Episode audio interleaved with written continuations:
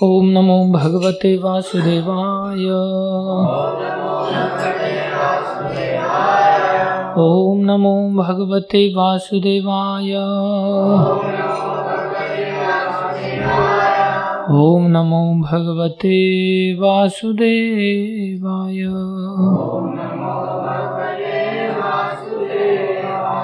नारायणं नमस्कृत्यं नरं चैव नरोत्तमं देवीं सरस्वतीं व्यासं ततो जयमुद्धीरये नष्टप्राये स्वभद्रेषु नित्यं भागवत सेवया भगवती उत्तम श्लोके। भक्तिर्भवती नैष्टिकी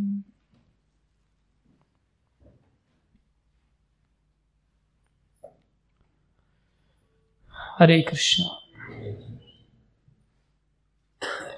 भगवतीता यथारूप अध्याय चार। श्लोक संख्या बारह।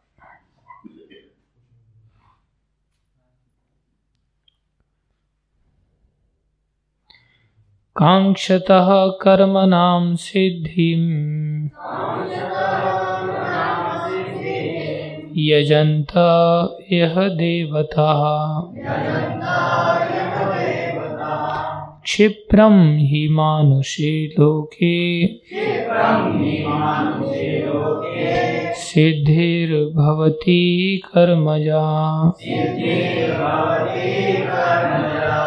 काङ्क्षन्तः कर्मणां सिद्धिम्। यजन्तः यजन्त इह देवताः। क्षिप्रं हि मानुषे लोके। सिद्धिर्भवति कर्मजा। काङ्क्षन्तः कर्मणां सिद्धिम्। यजन्त इह देवताः।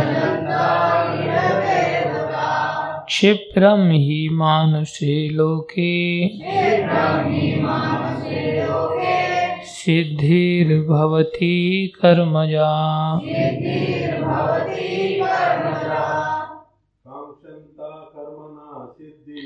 काङ्क्षन्त कर्मणां सिद्धिम् यजन्त इह देवता। क्षिप्रं हि मानुषे लोके। सिद्धिर्भवति कर्मजा। काङ्क्षन्तः कर्मणां सिद्धिं यजन्त इह देवता।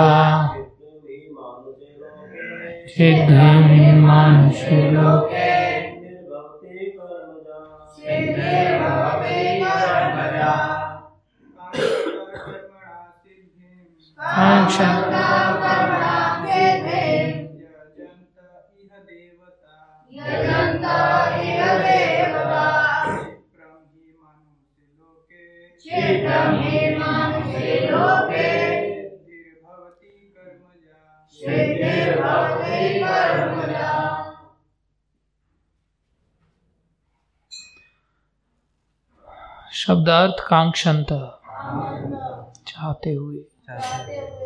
कर्म नाम सकाम कर्मों की। सिद्धिम सिद्धि।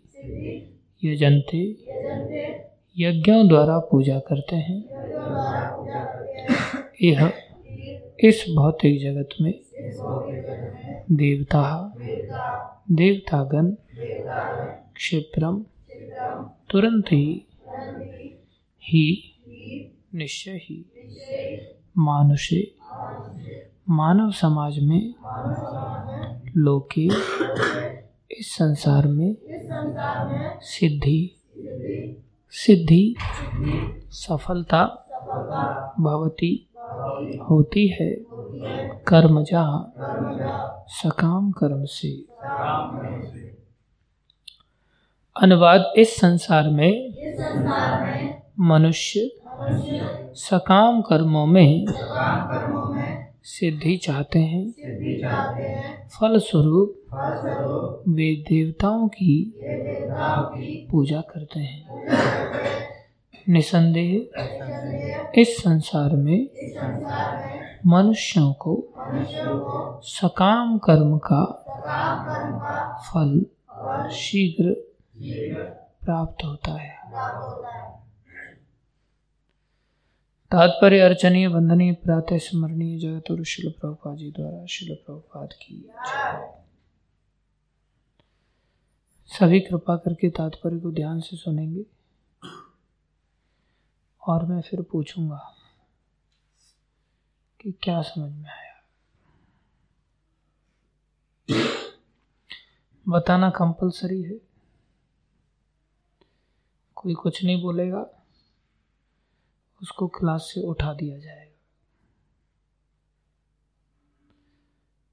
भगा दिया जाएगा।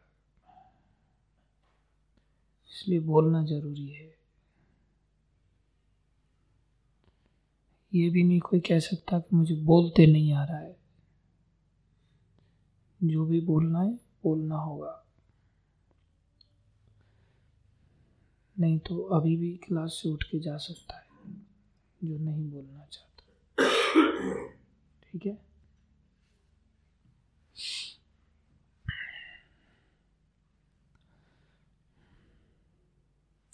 इस जगत के देवताओं के विषय में भ्रांत धारणा है।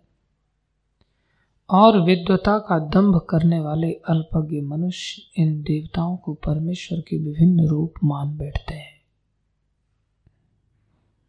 ध्यान से समझिए। फिर से पढ़ रहा हूँ मैं। इस जगत के देवताओं के विषय में भ्रांत धारणा है। और विद्वता का दंभ करने वाले अल्पज्ञ मनुष्य हैं वो अल्पज्ञ। कोरी विद्वता का घमंड करते हैं। वो क्या कहते हैं? देवताओं को परमेश्वर के विभिन्न रूप मान बैठते हैं। वस्तुतः ये देवता ईश्वर के विभिन्न रूप नहीं होते, किंतु वे ईश्वर के विभिन्न अंश होते हैं। प्रभुपा जी, जैसे संत नहीं होना तो समाज में कोई नहीं बच सकता। कितनी स्पष्टता के साथ बातों को सरल भाषा में प्रभुपा जी समझा देते हैं। फिर भी मेरे जैसे कलयुगी जीव को बातें बैठती नहीं दिमाग में। किंतु वे ईश्वर के विभिन्न अंश होते हैं। ईश्वर तो एक है, किंतु अंश अनेक हैं। वेदों का कथन है, प्रमाण देखो, तुरंत प्रमाण देते नित्यो नित्यानाम। ईश्वर एक है। ईश्वर परम कृष्ण कृष्ण ही एकमात्र परम ईश्वर है और सभी देवताओं को इस भौतिक जगत का प्रबंध करने के लिए शक्तियाँ प्राप्त हैं। वे कभी परमेश्वर, वे कभी परमेश्वर नारायण, क्षमा कीजिए सभी देवताओं शक्तियाँ प्राप्त हैं। ये देवता जीवात्माएँ हैं। नित्यानाम। नित्यो नित्यानाम। अर्थात जीव नित्यानाम है। नित्यो एक है, एक वचन है। नित्यानाम बहुवचन है। तो नित्यानाम में नित्य जो है, वो श्री कृष्ण है, परम ईश्वर। ये देवता जीवात्माएँ हैं, अर्थात नित्यानाम, जिन्हें विभिन्न मात्रा में भौतिक शक्ति प्राप्त है। वे कभी परमेश्वर, नारायण, विष्णु या कृष्ण के तुल्य नहीं हो सकते।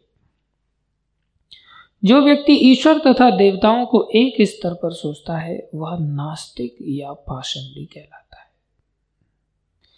यहाँ तक कि ब्रह्मा तथा शिवजी जैसे बड़े बड़े देवता भी परमेश्वर की समता नहीं कर सकते। वास्तव में ब्रह्मा तथा शिव जैसे देवताओं द्वारा भगवान की पूजा की जाती है। शिव विरिंच नूतम तो भी आश्चर्य की बात है। बात यह है कि अनेक मूर्ख लोग मनुष्यों के नेताओं की पूजा उन्हें अवतार मानकर करते हैं। यह देवता पद इस संसार के शक्तिशाली मनुष्य या देवता के लिए आया है, लेकिन नारायण, विष्णु या कृष्ण जैसे भगवान इस संसार के नहीं हैं। वे भौतिक सृष्टि से परे रहने वाले हैं। निर्विशेषवादियों के अग्रणी श्रीपाद शंकराचार्य तक मानते हैं। प्रभुपा जी लिख रहे हैं, निर्विशेषवादियों के अग्रणी श्रीपाद शंकराचार्य तक मानते हैं। कि नारायण या कृष्ण इस भौतिक सृष्टि से परे हैं, फिर भी मूर्ख लोग हृत ज्ञान अर्थात देवताओं की पूजा करते हैं। क्योंकि वे तत्काल फल चाहते हैं। उन्हें फल मिलता भी है, किंतु वे यह नहीं जानते कि ऐसे फल क्षणिक होते हैं। और अल्पज्ञ मनुष्यों के लिए हैं बुद्धिमान व्यक्ति कृष्ण भावनामृत में स्थित रहता है। उसे किसी तत्काल क्षणिक फल के लिए किसी तुच्छ देवता की कितनी स्पष्टता के साथ है एक संत बोल सकते हैं अगर हम देवताओं को तुच्छ कह देंगे तो अपराध लग जाएगा। वो भी भक्त हैं, हमसे तो बहुत अच्छे भक्त हैं। प्रभुपा जी जैसे, जो उनसे भी बड़े भक्त हैं, वो ऐसा बोल सकते हैं। तुच्छ देवताओं की पूजा करने की आवश्यकता नहीं रहती। दधीची जैसे लोग बोल सकते हैं कि इंद्र कुत्ता है। यदि इंद्र के पद पर आकर के कोई विषयों के पीछे भागता है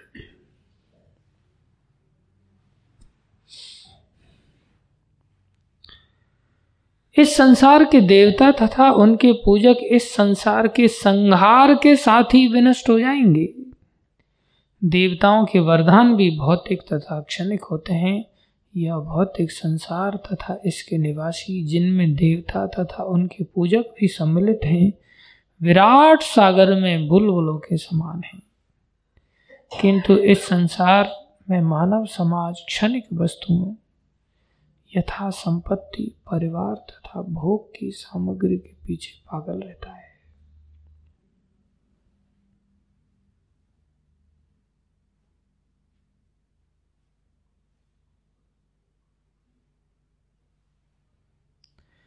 यथा संपत्ति परिवार तथा भोग की सामग्रियों पीछे पागल रहता है। ऐसी क्षणिक वस्तुओं को प्राप्त करने के लिए लोग देवताओं की और कितनी स्पष्टता के साथ कह रहे हैं, या मानव समाज के शक्तिशाली व्यक्तियों की पूजा करते हैं।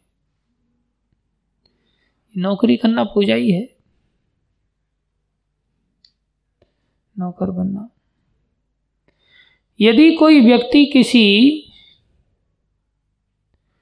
राजनीतिक नेता की पूजा करके सरकार में मंत्री मंत्री पद प्राप्त कर लेता है तो वह सोचता है कि उसने महान वरदान प्राप्त कर लिया है। कुलदीप जी, दीवार से आगे आके बैठो। महान वरदान प्राप्त कर लिया है। इसलिए सभी व्यक्ति तथाकथित नेताओं को साष्टांग प्रणाम करते हैं।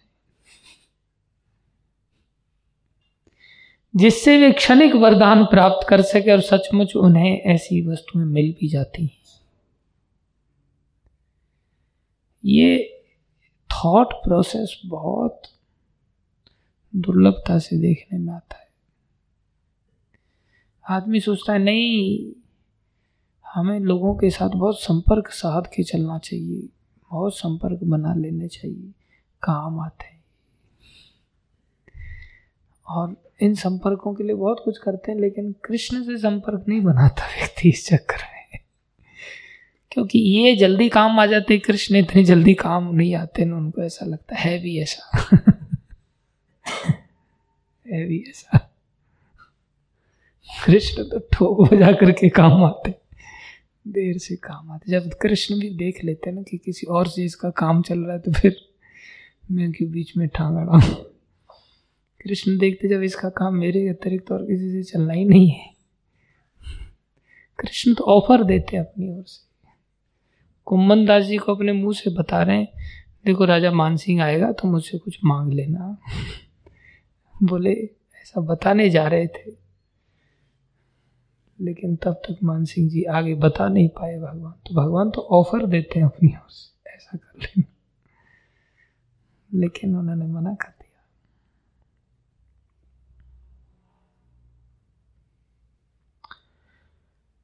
इसलिए सभी व्यक्ति प्रभुपा जी भी देखो कैसे संत हैं। लिख रहे हैं ऐसी बात। ऐसी बात बोलने के लिए कितना ताकत चाहिए, क्योंकि क्रिया में अगर ऐसी बात ना हो तो बोलने में कितनी मशक्कत होती। ये भी तुम्हारे साथ ही गए थे क्या? कहीं व्यस्त थे क्या? कहीं व्यस्त थे क्या? आपकी बातें चल रही थी यहाँ पर।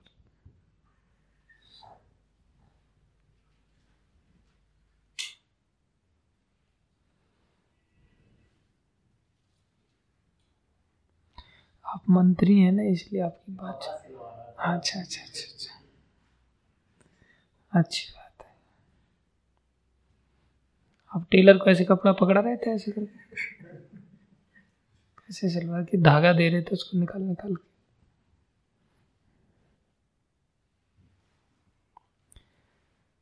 प्रभुपा जी लिख रहे हैं। कुछ बातें मैं पढ़ दे रहा हूँ फिर से। और पूछूँगा और जो नहीं बता पाएगा उसको क्लास से बाहर जाना होगा। ऐसा पहले ही बोल चुका हूँ मैं।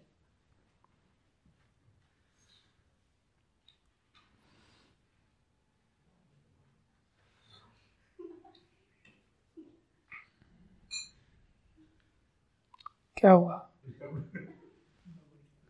किताब नहीं है अभी। ध्यान से सुनिए ना, आपका तो ध्यान ही बहुत है।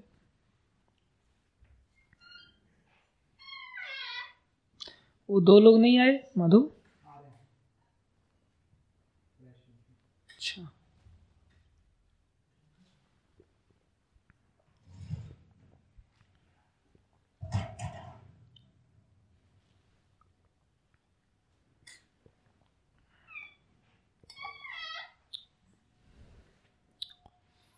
मानव समाज क्षणिक वस्तुओं जैसे संपत्ति, परिवार तथा भोग की सामग्री के पीछे पागल रहता है। ऐसी क्षणिक वस्तुओं को प्राप्त करने के लिए लोग देवताओं की या मानव समाज के शक्तिशाली व्यक्तियों की पूजा करते हैं।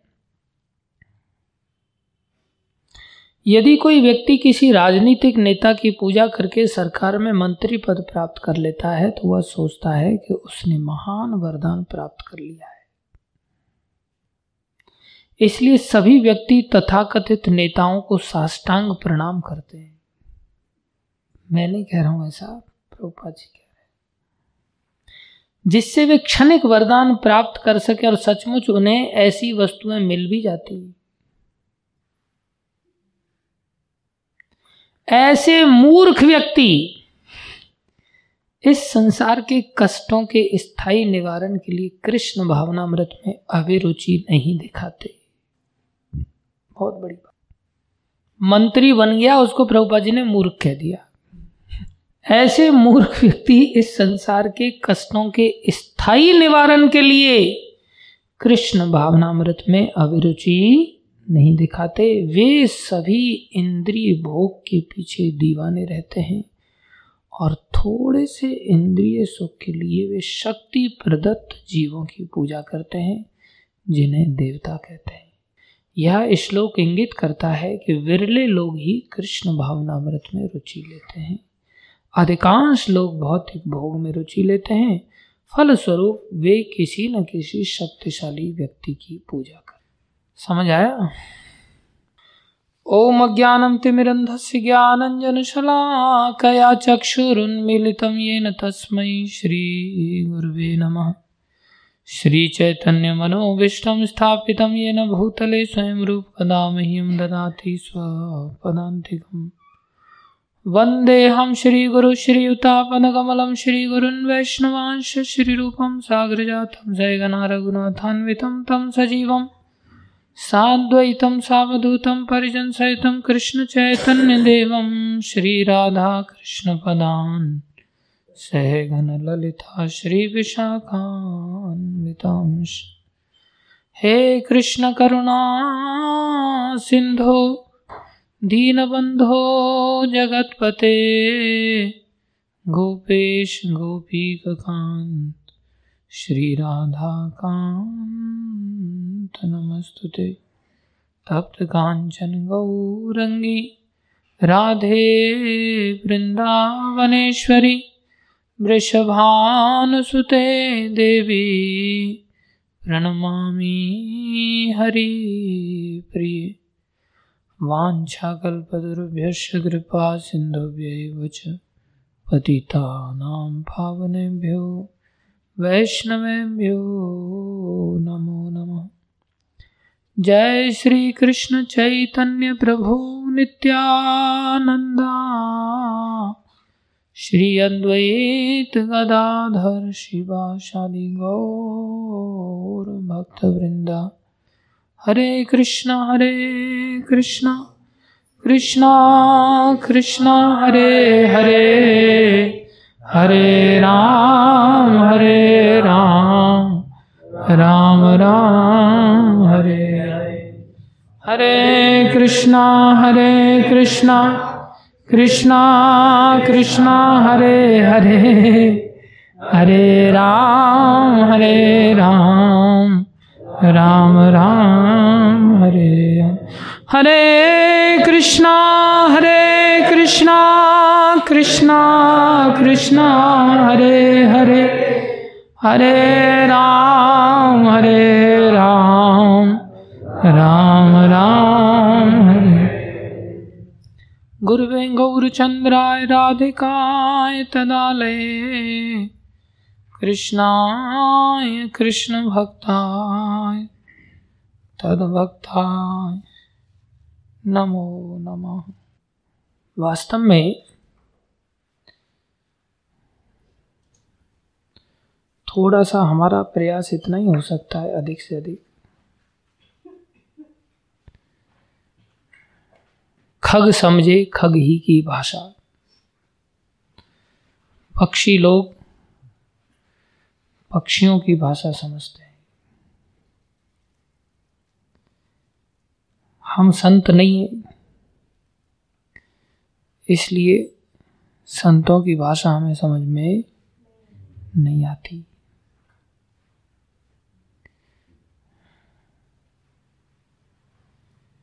लेकिन जो संत होते हैं, वो सबकी भाषा समझ लेते हैं।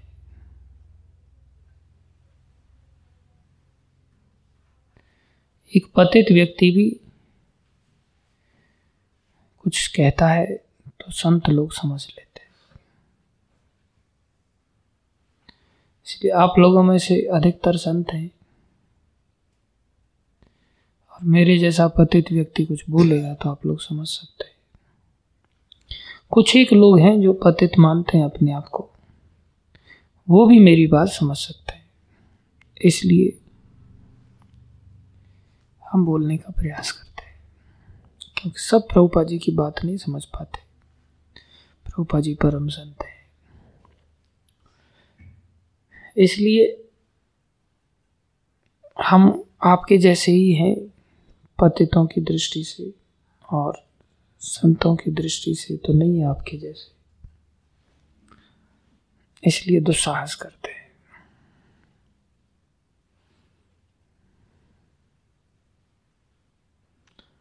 संत लोग आशीर्वाद देते हैं कि अच्छा बात है, बहुत अच्छा बोल रहे हो। और जो मित्र बंधु है, वो थोड़ा समझते हैं कि हाँ ठीक कह रहे हैं ये बात। तो हमारा वही प्रयास रहता है।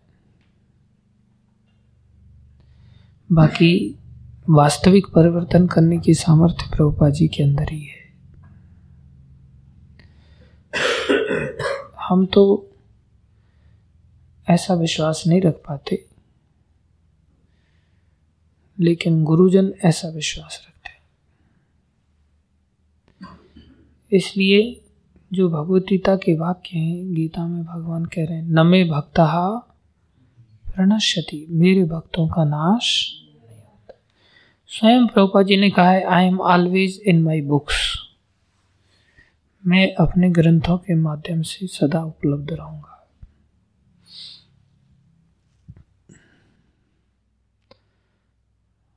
भगवान ने ऐसा कहा, मेरे भक्तों का नाश नहीं होता, मेरे भक्त सदा रहते हैं। ये बात जो भगवान के भक्त हैं, उन्हीं के गले उतर पाती। हम लोग ऐसा विश्वास नहीं कर पाते। हम तो कहते थे, कहते हैं प्रभुपा जी, ऐसे थे। और अगर आप कभी गुरु महाराज के प्रवचन अगर सुने तो गुरु महाराज कहते, कलयुग के संत यही हैं। अभी के संत यही हैं, सब इनकी शरण लो।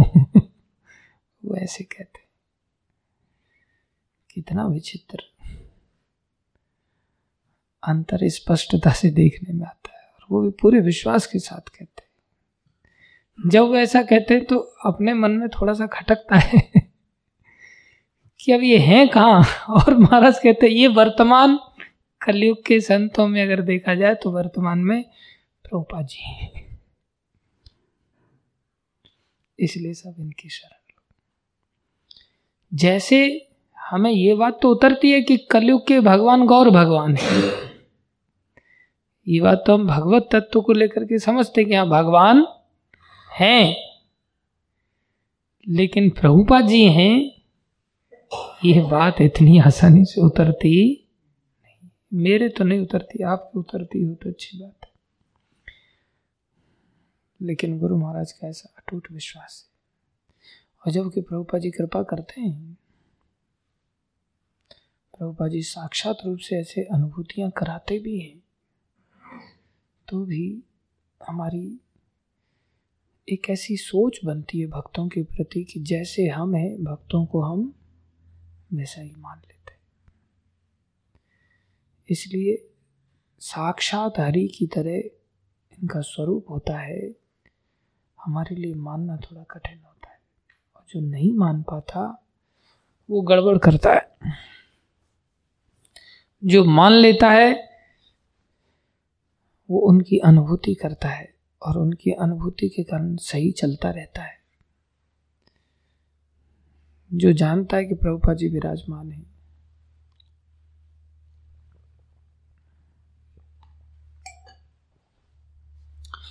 इसलिए हम ये बात इसलिए कह रहे थे प्रभुपा जी की कि प्रभुपा जी के वाक्य हैं। इन वाक्यों का एक एक अक्षर बहुत अच्छी तरह से पढ़ना चाहिए। अगर हम अच्छी तरह से पढ़ लें, ये नहीं कि पढ़ाई, पढ़ के हो जाएगा, तब भाषण दिया जाएगा, तब ध्यान से सुने भाई तो पढ़ना हो रहा है। नहीं, यही अक्षर परिवर्तन लाएँगे, क्योंकि इन अक्षरों में प्रभुपाद जी विराजमान है। जैसे गायक कलाकार की भावना उसके गाने में घुस जाती है और उस गाने को जो सुनता है, सदियों तक जो सुनता है, वो वैसी भावना को प्राप्त हो जाता है। जैसे कुकिंग करने वाले व्यक्ति की भावना उसके भोजन में घुस जाती है और उस भोजन को कोई व्यक्ति ग्रहण करता है, उसकी भावना भी वैसी ही बन जाती है। ऐसे ही किसी लेखक की भावना उसकी लेखनी में प्रवेश कर जाती है और उस लेखनी को सदियों तक कोई पढ़ता है, वो भावना उसके अंदर भी प्रवेश कर सिद्धांत है। इसलिए अगर हमें वास्तव में कृष्ण चेतना में बनना है तो हम प्रभुपा जी की इस लेखनी के प्रताप से आज भी बन सकते हैं। क्योंकि प्रभुपा जी की भावना उसके अंदर प्रवेश की हुई है। इसलिए प्रभुपा जी का एक एक शब्द बहुत ध्यान से पढ़ना चाहिए। ध्यान से सुनना चाहिए। उस पर चिंतन, मनन करना चाहिए। विचार करना चाहिए। हमारे जैसे बक्की पंडित के बड़बड़ाने से किसी के अंदर कोई परिवर्तन नहीं आएगा। हमारी खुद की भावना कृष्ण भावना नहीं। काम भावना है, लोभ भावना है, क्रोध भावना है, मोह भावना है। प्रभुपा जी की कौन सी भावना है? कृष्ण भावना है।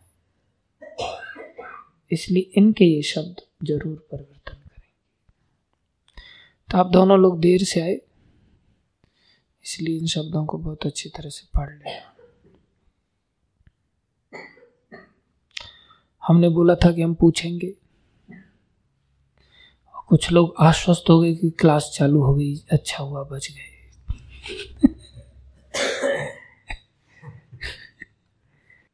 ध्यान दो कितनी बड़ी बात भगवान ने बड़ी स्पष्टता के साथ बता दिया।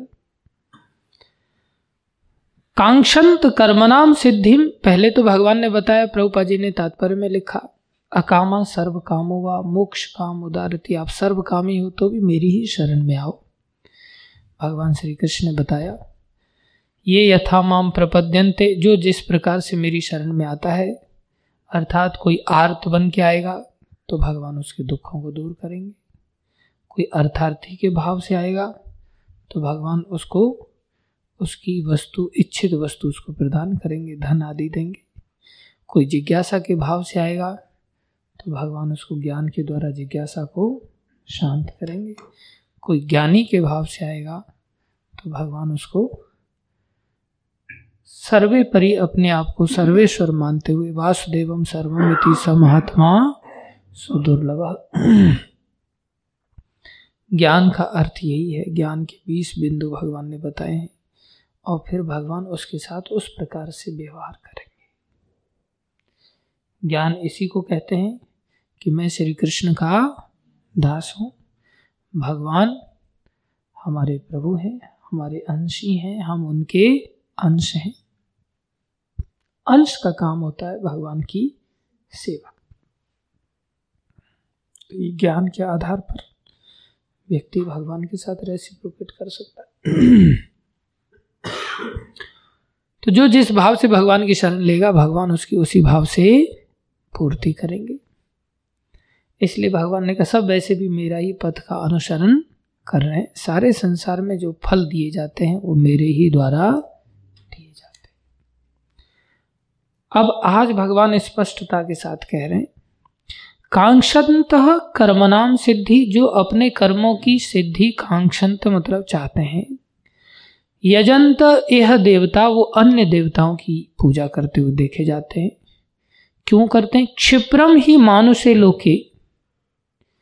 बोले, मनुष्य संसार, मनुष्य स्वरूप में, मनुष्य लोक में क्षिप्रम ही बहुत जल्दी सिद्धिर भवती सिद्धि प्राप्त होती है कर्मजा, कर्म के फलों की। यदि कोई देवताओं के माध्यम से अपने कर्मों का फल पाना चाहता है तो उसके कर्मों का फल उसको बहुत जल्दी मिलता है। ऐसा कौन कह रहे हैं? कौन कह रहे हैं? भगवान कह रहे हैं, अर्थात तुम्हें अगर जल्दी फल चाहिए तो किसकी शरण में जाओ? देवताओं की। तो कौन भेज रहे हैं देवताओं की शरण में? लेकिन प्रभुपा जी ने तात्पर्य ऐसा नहीं लिखा। प्रभुपा जी ने तात्पर्य एकदम अलग ही दिया। भगवान ने कहा, जो जिस तरह से मेरी शरण में आता है, आए, भगवान ने यह भी कहा है, किसी की श्रद्धा को हिलाओ मत। जो जहाँ है, मैं ही उसकी श्रद्धा, जहाँ है, वहाँ स्थिर करता हूँ, जिससे वो धीरे धीरे आगे बढ़ता है। लेकिन साथ साथ भगवान ये स्पष्टता के साथ श्रद्धा को बनाए रखने के लिए देवताओं में श्रद्धा है किसी को तो ठीक है, वहाँ जाओ।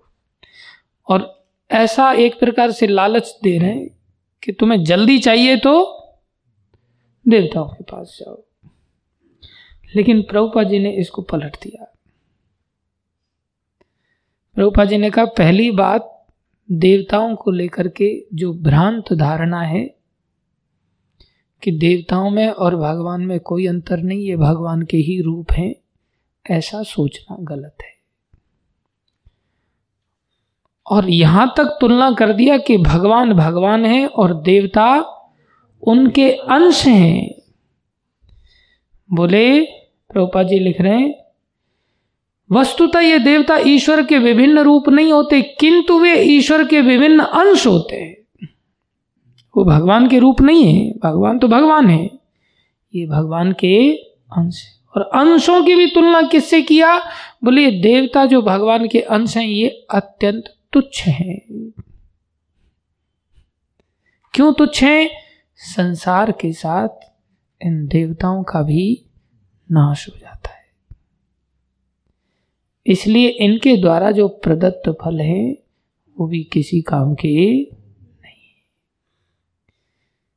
उन फलों को पाकर के हम अमर कैसे हो जाएँगे? उन फलों को पाकर के जब फल देने वाला ही नाश को प्राप्त हो रहा है तो फल पाने वाले का क्या होगा? वो भी नाश। अब क्या ये प्रभुपा जी ने अपनी ओर से ऐसा बोल दिया? नहीं, भगवान ही आगे चल करके सातवें अध्याय के आसपास ऐसा कहेंगे कि जो देवताओं के उपासक होते हैं, वो अल्पज्ञ होते हैं। मूर्ख होते हैं। जल्दी फल चाहिए तो देवताओं के पास जाओ, फिर भी भगवान आगे चल के भगवान ही कहेंगे, देवताओं के पास जाने वाले लोग कैसे होते हैं? मूर्ख होते इसलिए देवताओं के पास जाने का अर्थ क्या है? एक प्रकार से हम खुद जीव हैं, वो भी जीव हैं। तो जीव जीव के पास ही जा रहा है ना। भगवान के पास कहाँ गया? ये तो ऐसे हो गया कि कोई नेता के पास जा रहा है। ऐसे हो गया कि कोई विशेष बिजनेसमैन के पास जा रहा है, उसके लिए गधा मजूरी कर रहा है, उसके लिए कहने पर काम कर रहा है, उसका नौकर बन करके उसकी सेवा कर रहा है। तो वो भी तो जीव है, उसको भी थोड़ी शक्तियाँ अधिक प्राप्त है। देवताओं को थोड़ी और शक्तियाँ अधिक प्राप्त है। यहाँ तक कहा कि ब्रह्मा और शिव जी भी, जो शिव जी अलग तत्व है, वो जीव की कैटेगरी में नहीं आते। ब्रह्मा तो फिर भी जीव की कैटेगरी में आते हैं। बोले शिव जी भी भगवान की ही आराधना करते हैं। इसलिए यदि कोई भगवत आराधना को छोड़ करके संसार में कोई विषय वस्तु पाना चाहता है, उसके लिए किसी व्यक्ति की शरण में जाता है या किसी नेता की शरण में जाता है या किसी देवता की शरण में जाता है, या सृष्टि के आदि जीव ब्रह्मा जी की शरण में जाता है, या संसारी किसी कार्य ही तो शिव जी की ही शरण क्यों न लेता हो, वो मूर्ख है। वो कौन है?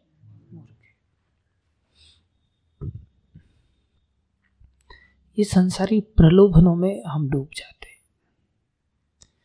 इसलिए प्रलोभनों में डूबना मनुष्य शरीर में नहीं चाहिए।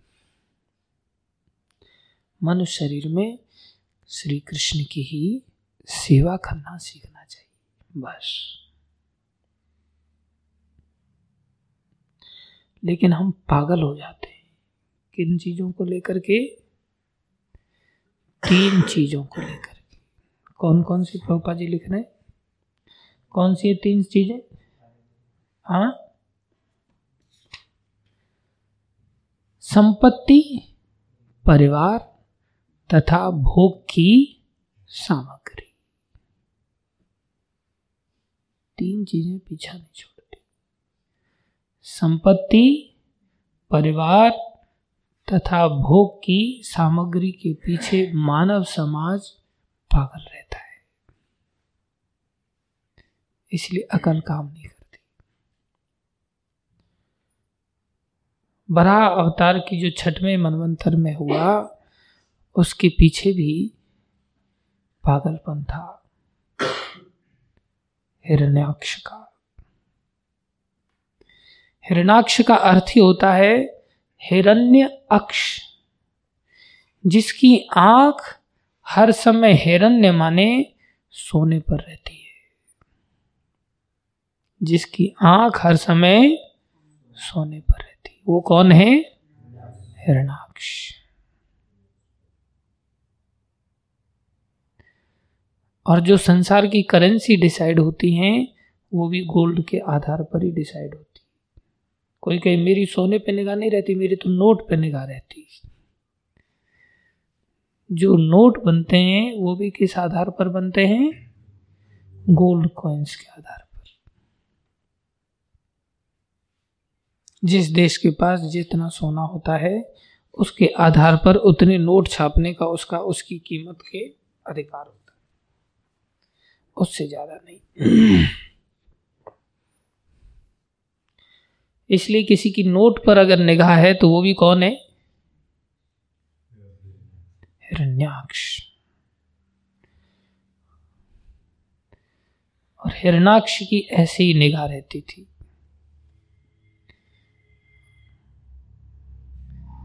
हिरण्याक्ष हालाँकि पहले पैदा हुआ था। बाद में कौन आया?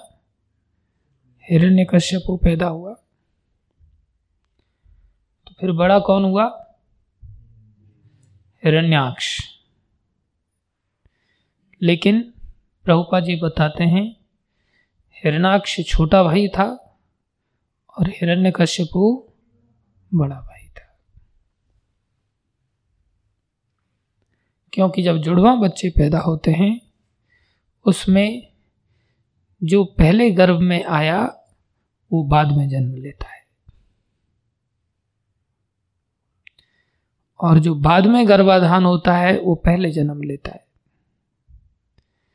लेकिन संसारी दृष्टि से जो पहले जन्म लेता है, उसको बड़ा माना जाता है। जबकि वो छोटा होता है।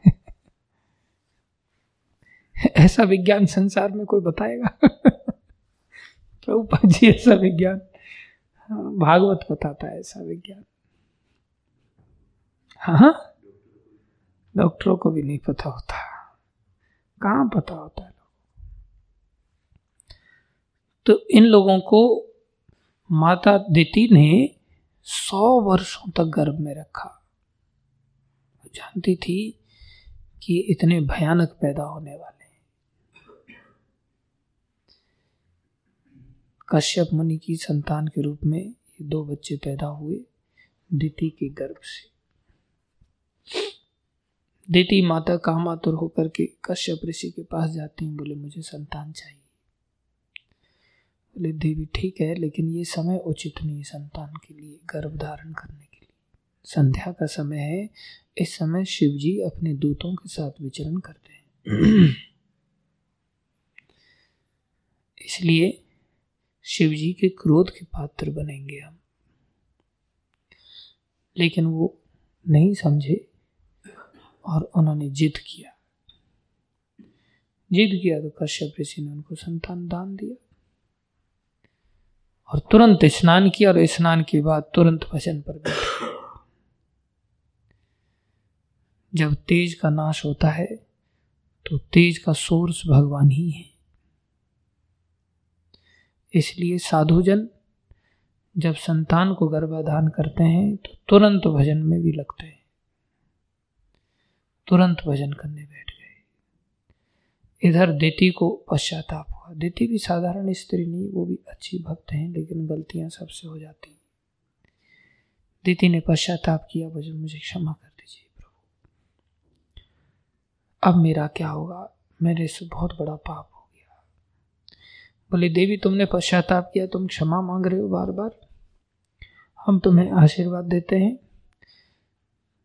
ये तो बड़े भयानक दुष्ट के रूप में दुष्ट प्रवृत्ति के पैदा होंगे, लेकिन तुम्हारा जो पौत्र होगा, अर्थात इसी का लड़का जो होगा, वो परम भागवत होगा। प्रहलाद के रूप में, और वो वंश का उद्धार करेगा। तब माता दिति को थोड़ी सांत्वना प्राप्त हुई। माता दिति ने सौ वर्ष तक गर्भ में रखा, गर्भ से जन्म ही ना दिया इनको। सौ वर्ष के पश्चात वो रख नहीं पाई और इन दोनों पुत्रों का जन्म हुआ। पहले कौन आया?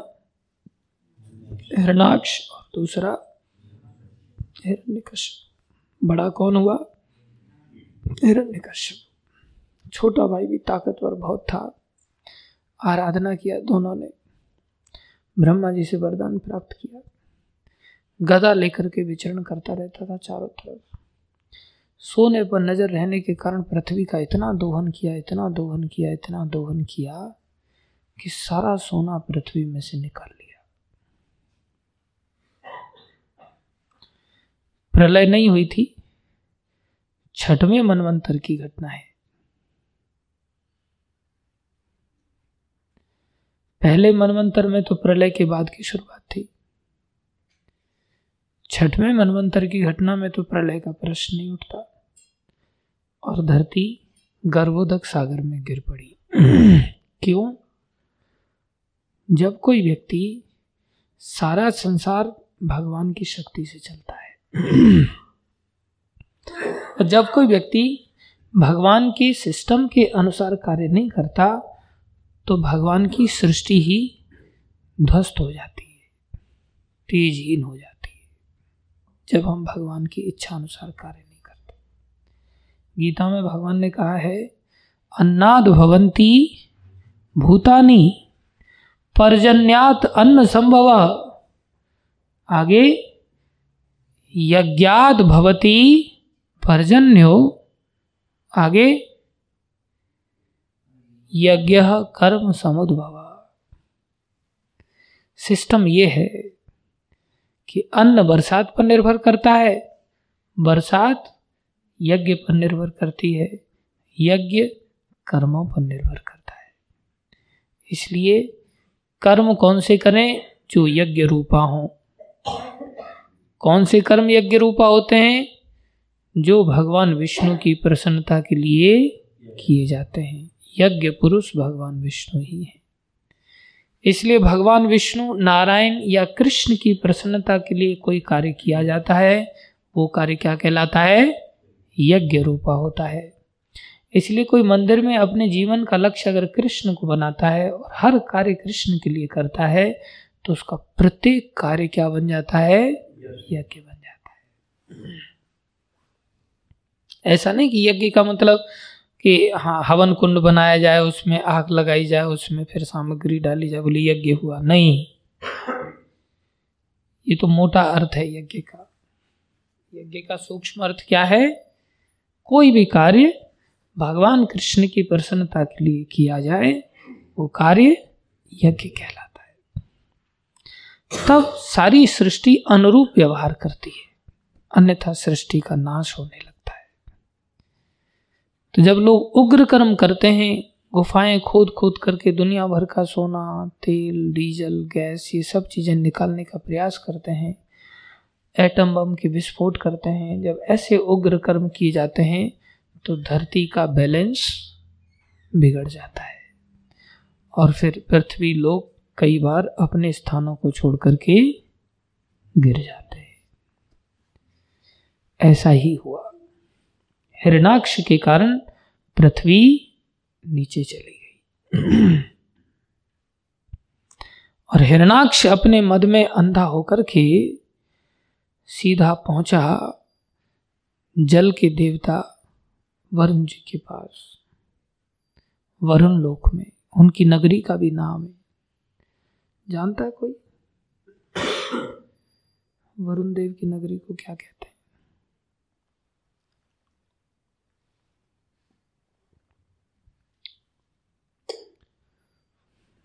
नहीं।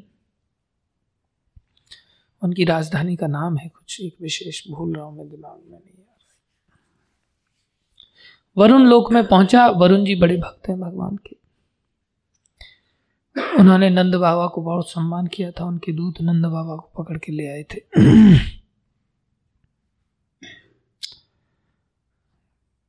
तो वरुण लोक में जाकर के ऊपर से नाटक करता हुआ, महाराज दंडवाद दंडवत करने की भी स्टाइल होती है ना, जो दादा लोग होते हैं, वो दंडवत अलग स्टाइल में करते हैं।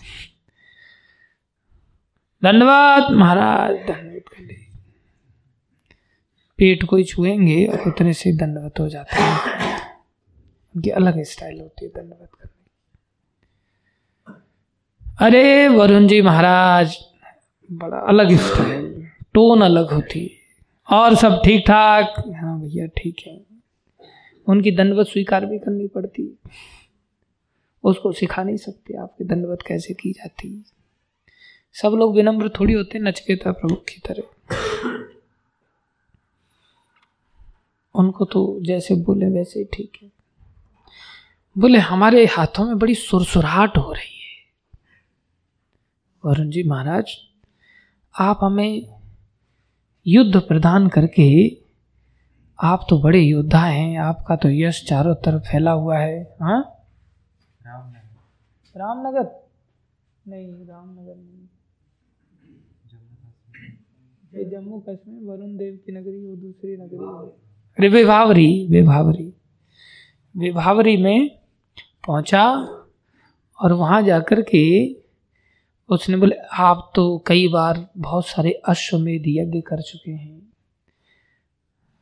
इसलिए आपके साथ थोड़ा सा युद्ध लड़ने की इच्छा से आए हम तो आप हमारी इच्छा पूर्ति कीजिए महाराज।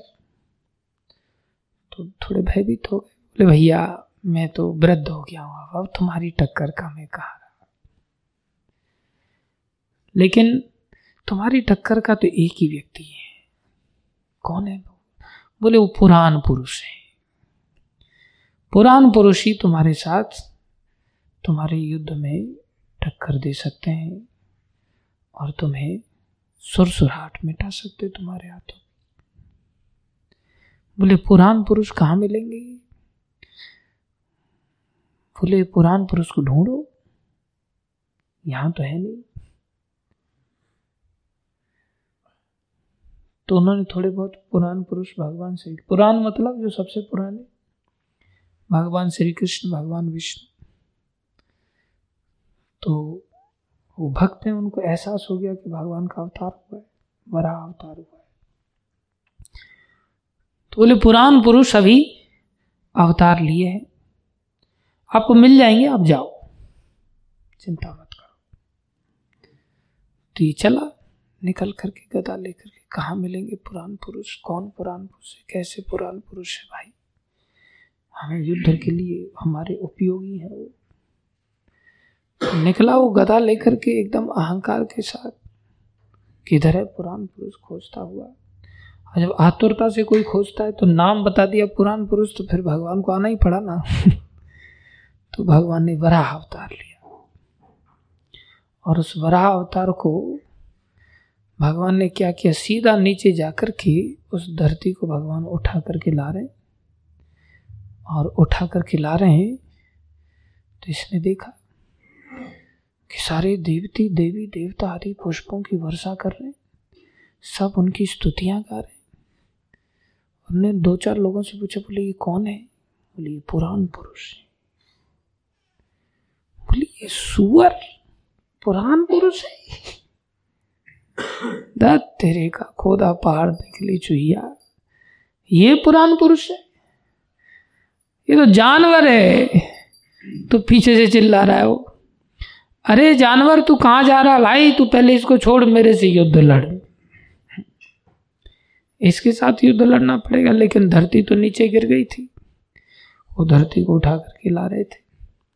तो पीछे से गालियाँ मार रहे अरे तुम क्या कायरों की तरह भागते जा रहे हो? मैं तुम्हें ललकार रहा हूँ। युद्ध लड़ो मुझसे। भगवान पीछे मुड़ करके देख रहे हैं, हँसते जा रहे हैं। भगवान ऊपर लेकर के आ रहे हैं धरती को।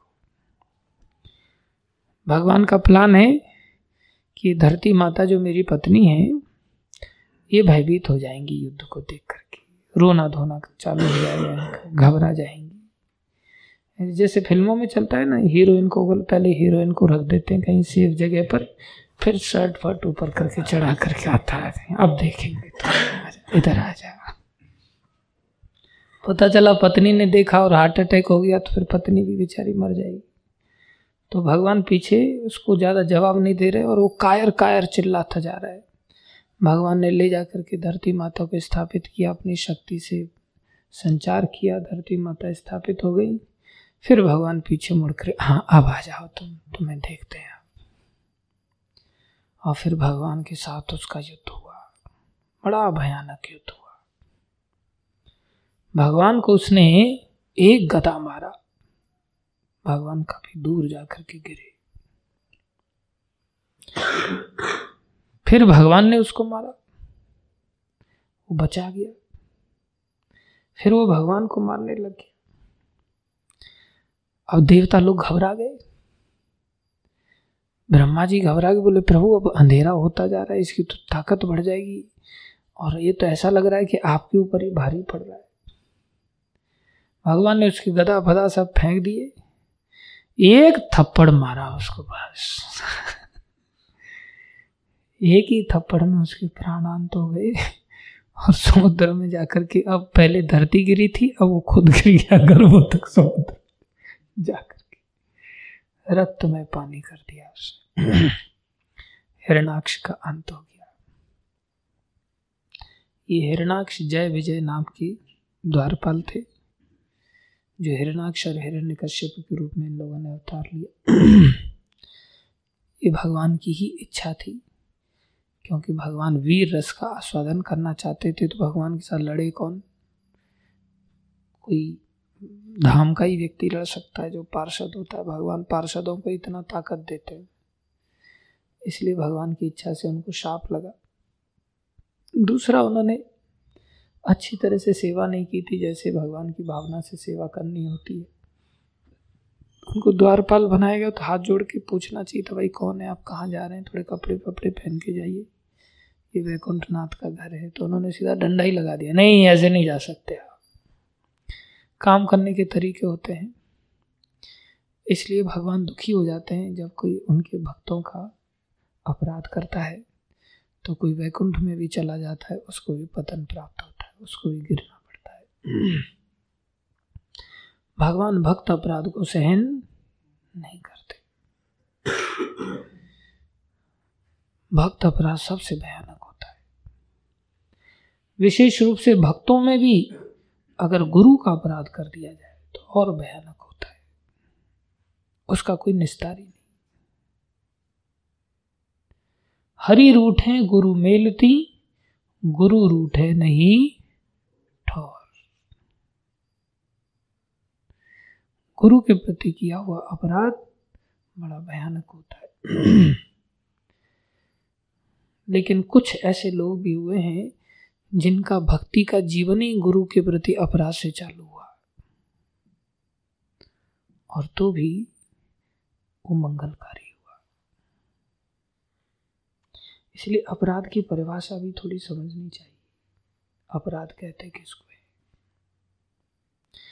मोटे तौर पर जो अवज्ञा की जाती है, गुरुजनों की विशेष रूप से वो अपराध होता है। अवज्ञा नहीं करनी चाहिए। लेकिन एक आचार्य हुए, जिनका दो दिन पहले तिरुभाव दिवस था, रामानुजाचार्य। उनके जीवन की शुरुआत अवज्ञा से ही होती रामानुजाचार्य के गुरु थे गोष्ठी पूर्ण जी महाराज। और गोष्ठी पूर्ण जी के पास ये दीक्षा लेने के लिए गए। रामानुजाचार्य साधारण नहीं थे, प्रकांड विद्वान थे। गोष्ठी पूर्ण जी के पास दीक्षा लेने के लिए गए तो अठारह बार दीक्षा लेने के लिए गए। कितने बार? अठारह बार। एक, दो, तीन, चार, पाँच नहीं। हम तो बातों को जानते ही नहीं।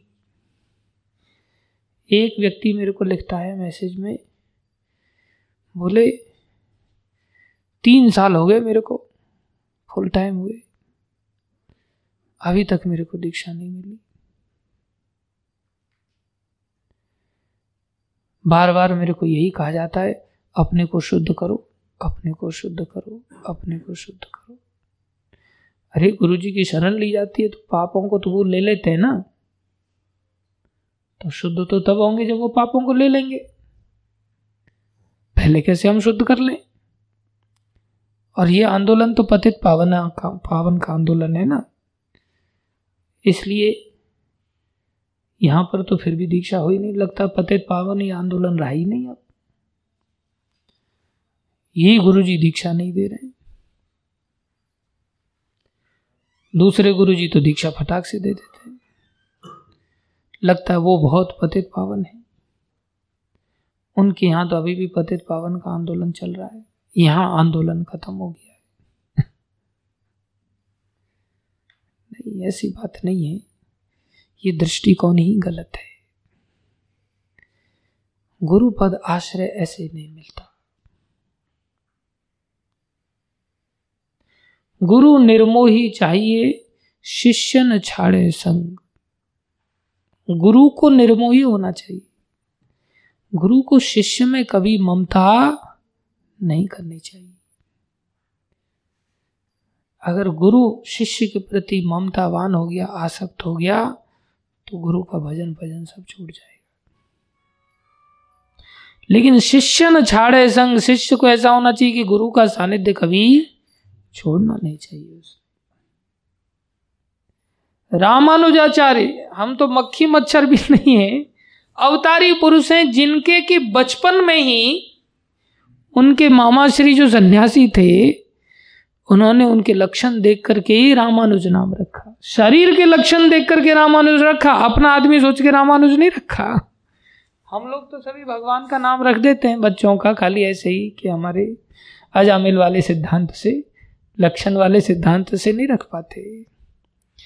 ऐसे आचार्य हैं जो बचपन से ऐसे शक्ति संपन्न है, उनका नाम रामानुज रखा गया है। और वही नाम आगे चल करके भी गया।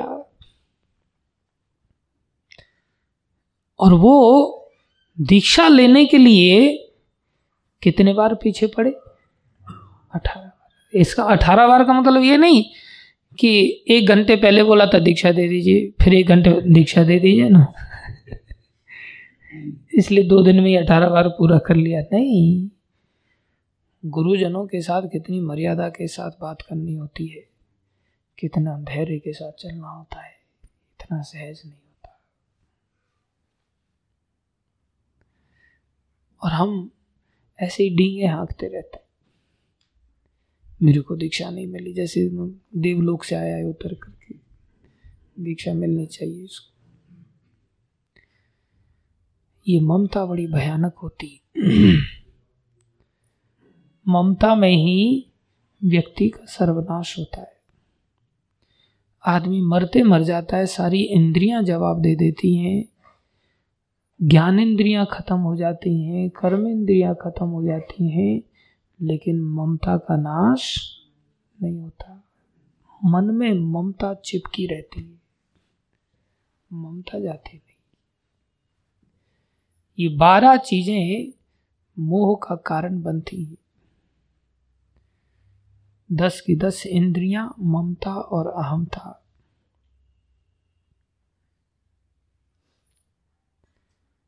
ममता तमी रात्रि अंधियारी। राग, द्वेष, उलूक, ये ऐसी अंधेरी रात होती है जिसमें राग, द्वेष रूपी उल्लू प्रसन्न होते हैं। ये राग और द्वेष उल्लू होते हैं। ममता के अंधकार में, जिसमें मैं मेरापन जुड़ा रहता है संसार में, ये जीव तोड़ नहीं पाता इसको। और इसमें राग, द्वेष के उल्लुओं को बड़ा सुख मिलता है। राग द्वेष रूपी उल्लू प्रसन्न होते हैं। जैसे अंधेरी रात होती है और एक चांदनी रात होती है। चांदनी रात में संसार में लोग बड़ा प्रसन्नता का अनुभव करते हैं। अंधेरी रात में डरावना होता है। और बादल अगर छाए हों अंधेरी रात में अमावस्या की तो हाथ से हाथ नहीं दिखता। लेकिन उस स्थिति में उल्लू को बहुत आनंद आता है। ये उल्लू कौन है? राग और द्वेष की उल्लू। इसलिए संसार में जब तक हमारे अंदर राग द्वेष है, ये ममता के कारण ही प्रसन्न रहते वही कभी जाते नहीं। बोले, गुरु भी अगर ममता कर लेता है, कौन सी ममता? संसार में इंद्रियों की आसक्ति वाली ममता। ममता भी दो प्रकार की होती है, करुणामयी ममता होती है। इसलिए गुरुजन अगर ममता कर लेंगे तो खुद ही फंस जाएँगे। इसलिए गुरुजन किसी में ममता नहीं रखते। गुरु निर्मोही चाहिए। ये नहीं, इससे धन मिल जाएगा, इसलिए इसको चेला बना लेते। इससे ये मिल जाएगा, इससे वो मिल जाएगा, नहीं। गुरु जी किसी को चेला आसानी से नहीं बनाते। सच्चे गुरु, महापुरुष लोग, अगर आप इतिहास निकाल करके देखोगे तो महापुरुष लोग आसानी से किसी को चेला नहीं बनाते थे। आजकल तो चेला बनाने का कंपटीशन चलता है। सच्चे गुरुजन आसानी से चेला नहीं बनाते। अठारह बार निवेदन किया। भक्ति सिद्धांत महाराज ने तो मरने तक की बात कही, तब जाकर के गौर किशोरदास बाबा जी ने उनको चेला बनाया। नरोत्तम ठाकुर ने मलमूत्र का सफ़ाई की सेवा किया, तब जाकर के लोकनाथ महाराज ने उनको चेला बनाया। इससे ये भी तो पता चलता है, चेला बनना कौन चाहता है ईमानदारी से? कि खाली कुत्ते पालने की जैसी फ़ैशन अपना रहा है कोई व्यक्ति। रामानुजाचार्य गोष्ठी पूर्ण जी के पास, वो महापुरुष थे, साधारण नहीं थे। ऐसे लोगों के आश्रय से तुरंत परिणाम भी आते। अठारह बार प्रार्थना किया और तो भी मना कर देते थे। उसके बाद उन्होंने उनकी सेवा से प्रसन्न होकर के उनको नारायण मंत्र दिया दीक्षित किया। और जिस प्रकार से उनको विधि बताया उन्होंने उस मंत्र का आश्रय लिया और कहा देख ये मंत्र किसी को बताना नहीं। हाँ, ध्यान रखना। नहीं तो गुरु जी की अवज्ञा करना ये कौन सा नाम अपराध है? तीसरा नाम अपराध है। नरक में जाना पड़ेगा, कृष्ण प्रेम नहीं मिलेगा। इस मंत्र को किसी को नहीं बताना। और वो भजन करने लगे। साक्षात नारायण भगवान की मंत्र के प्रताप से दर्शन हुए। साक्षात। जैसे ही दर्शन हुए, इतने प्रसन्न हो गए, इतने प्रसन्न हो गए कि एकदम से दौड़ लगाई और दौड़ करके सीधे गोपुरम पर चढ़ गए ऊपर। मंदिर के ऊपर की जो छतरी होती है, ऐसे मंदिर के ऊपर गोपुरम में चढ़ गए। और चढ़ के जाकर के ज़ोर ज़ोर से चिल्लाने लगे उस मंत्र को। अर्धरात्रि में ज़ोर ज़ोर से चिल्ला रहे। अच्छा मंत्र का उच्चारण किया, वहाँ आसपास में कुछ एक लोग थे जिन लोगों ने उस मंत्र को सीख लिया और कहने लगे भगवान के दर्शन कर लो इससे। भगवान के दर्शन कर लो इससे। भगवान के साक्षात दर्शन होते हैं। उद्धार कर लो अपना।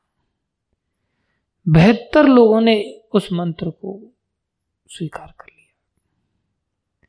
और वो मंत्र की आवाज़ जब आ रही थी तो गुरुजी को भी पता चला तो गुरुजी भी भागे। बोले, इसने तो अनर्थ कर दिया। ये कैसा आदमी? कुछ एक लोग थे जो जलते थे। तो उन्होंने भी गुरुजी को जाके बता दिया, देखो, वो तो दीक्षा दे रहा है, अभी खुली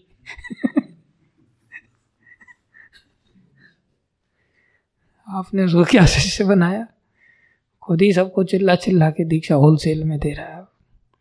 गुरु जी को बड़ा क्रोध आया। भागे, जाकर के देखा, तुम्हें नरक मिलेगा। नारकीय काम किया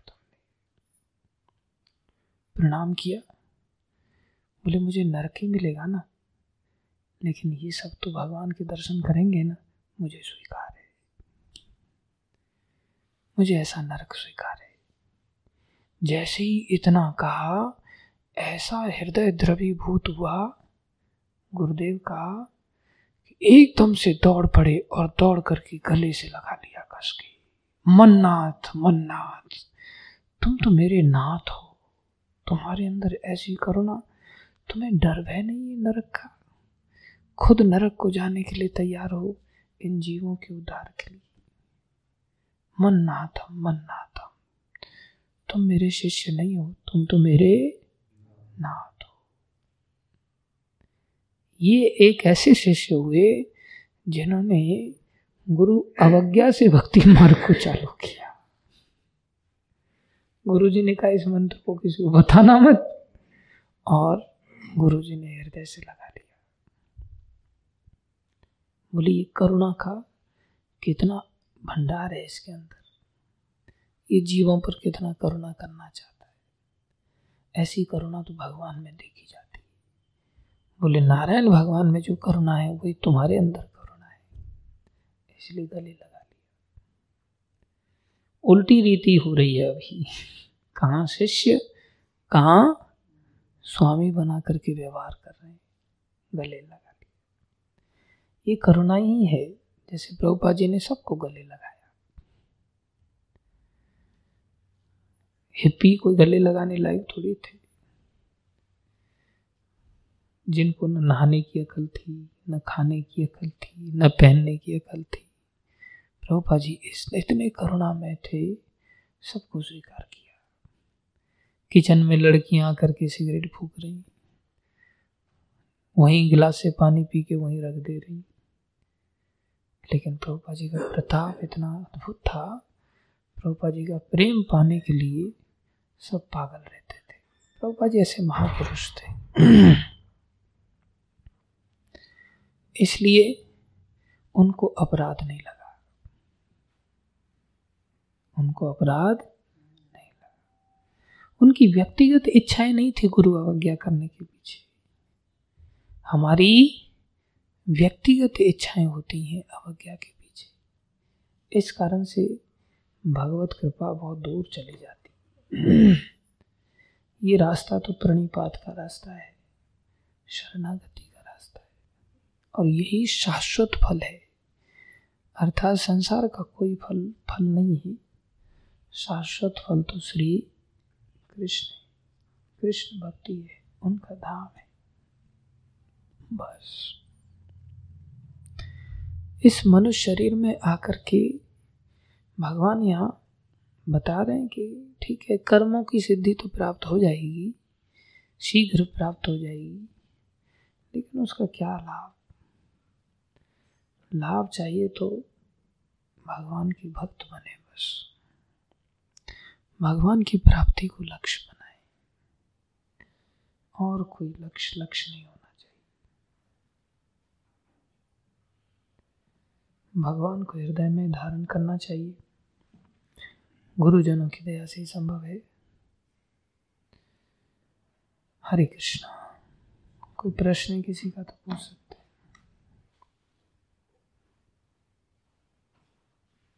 यस स्टार्टिंग में गोपाल जी वो तात्पर्य में बताया कि ये ये जो भ्रांति है, जैसे कि वो देव, देवता और भगवान में डिफरेंस अंतर नहीं कर पाते हैं तो ये भ्रांति ये कब से स्टार्ट हो गया ये फैलना देवताओं का? अभी ज़्यादातर जो ये सिर्फ़ लास्ट में जो होते हैं कि ये कुछ ही लोग होते हैं जो कि कृष्ण भावनामृत में रुचि लेते हैं। ज़्यादातर लोग देवी देवता में अटके हुए रहते हैं। तो ये भ्रांति कब से ज़्यादा ये फैल गया? जब से प्रचार कम हो गया। जब से जो आंदोलन का प्रचार कम हो गया ना, प्रचारक कम हो गए, प्रचारक आराम फरमाने लग गए, तब से फिर संसार में भ्रांति फैलने लग गई। तो ऐसा सृष्टि में चला, चलता रहता है। सृष्टि में कभी जब प्रचार अधिक हो जाता है तो लोग अच्छे भक्त बन जाते हैं। जब कभी भक्तों का इतना प्रचार कम हो जाता है तो फिर लोग अभक्त बन जाते हैं, भटक जाते हैं। तो वास्तव में तो ये कारण इसका प्रचार पर ही निर्भर करता है। समय समय पर प्रचार हुआ भी है समय समय पर प्रचार लुप्त भी हुआ है। तो ये चलता रहता है। जैसे कभी कोई मकान है, उसको रिनोवेशन कर दोगे तो नया बन जाएगा। उसी और ध्यान नहीं दोगे तो खंडर जैसा बन जाएगा। फिर उसको ध्यान दे दोगे तो फिर से अच्छा बन जाएगा। समझ तो भगवान जब भी आते हैं, भगवान के भक्त जब भी आते हैं, तब ये भ्रांतियाँ दूर हो जाती हैं। भगवान जब जाते हैं, भगवान के भक्त लोग जब चले जाते हैं, तब पीछे भ्रांतियाँ चालू हो जाती हैं। अभी जैसे बताया जाए, मंगल आरती बहुत ज़रूरी है, क्लास करना बहुत ज़रूरी है, भगवती का अध्ययन करना बहुत ज़रूरी है, सेवाएँ करना बहुत ज़रूरी है। तो फिर कोई प्रश्न करे, ये मंगल आरती कब से बंद हुई? क्लास कब से बंद हो गई। सेवाएँ कब से बंद हो गई? झगड़े कब से चालू हुए? बोले से जब से प्रभु जी चले गए मंदिर से। ऐसा होता है। जब सन्यासी लोग आ जाते हैं, गुरुजन आ जाते हैं तो सब चीज़ें ठीक होने लगती हैं। जब गुरुजन चले जाते हैं तो चीज़ें उथल पुथल हो जाती फिर आ जाते हैं तो फिर ठीक हो जाती है। इसलिए महाप्रभु ने कहा, भैया, तुम ही गुरु बन जाओ सब लोग। हमारा गया। गुरु भैया तारो ए देश, जारे देश, तारे कहो, कृष्ण तो जैसे महाराज युधिष्ठिर ने देखा, अचानक से सृष्टि में अलग ही प्रकार के संकेत मिल रहे बोले गीदड़ चिल्ला रहे आकाश में कबूए बहुत दिखाई दे रहे उनके अंग फड़क रहे बाई ओर से गधे गुजर रहे ऐसे ऐसे लक्षण देखे। लोग आपस में बात बात पर छोटी छोटी बातों पर झगड़ा कर रहे तो तू तू मैं, में हो रहा है। तो पूछा ऐसा क्यों हो रहा है?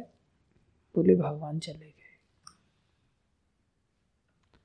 भगवान चले गए, इसलिए सब बातें फैल आज भी संकीर्तन बंद कर दो, देखो। एक दिन सरवाइव करना कठिन हो जाएगा। इसलिए कथा कीर्तन ये भगवान के स्वरूप होते हैं। कथा कीर्तन से सारी आपूर्ति हो जाती है, सब चीज़ें स्मूथ हो जाती ये कृष्ण का रूप इसको हटा दो, एकदम से उथल पुथल चालू। पंद्रह दिन क्या चार दिन भी कथा ना हो, कीर्तन ना हो, भगवान की आराधना ना हो, चार दिन बाद चार लोग नहीं बचेंगे आश्रम में। एक दूसरे की जान के प्यासे हो जाएँगे। प्रचार बहुत ज़रूरी है। अच्छे प्रचारक बनना है। ठीक है? बनना है ना? उसके लिए आचरण करना पड़ेगा। तीन प्रकार के वृक्ष होते हैं। एक वो वृक्ष होते हैं जो पुष्प देते हैं केवल। एक वो वृक्ष होते हैं जो फल देते हैं केवल। एक वो वृक्ष होते हैं जो फूल और फल दोनों देते हैं। कौन सा वाला अच्छा है? फूल और फल वाला। जो फूल देता है, वो गुलाब का फूल होता है, गुलाब का पौधा होता है। जो केवल फल देता है, वो कटहल का पौधा होता है। और जो फूल और फल दोनों देता है, वो आम का फल होता है। इसलिए कुछ वक्त ऐसे होते हैं जो केवल भाषण देते हैं।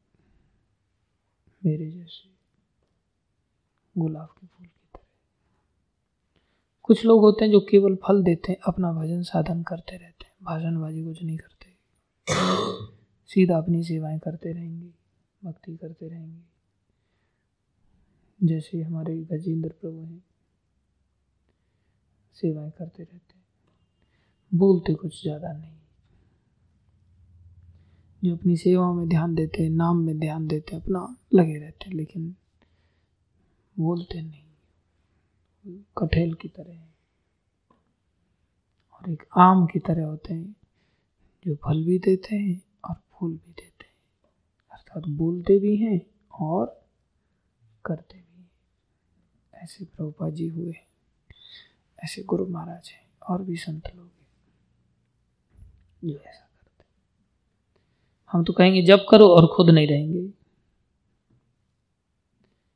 इसलिए कैसा बनना है? फल और फूल। ऐसा भगवान राम उदाहरण देते हैं रामायण के उत्तरकांड में प्रजाजनों और कोई प्रश्न किसी? हरे कृष्णा प्रभु जी दंडवत माय क्वेश्चन इज़ काम क्रोध लोभ और मोह को कैसे कंट्रोल किया जा सकता है? काम क्रोध लोभ मोह मद मत्सर ईर्षा दंभ कपट इन सब की जड़ कुसंगति है। और इनको अच्छी संगति में आकर के दूर किया जा सकता है। संगति के कारण ही ये पनपते हैं, इसलिए कुसंगति से दूर रह करके भक्तों की संगति में आ जाओ, सब दूर हो जाएगा। हरे कृष्ण।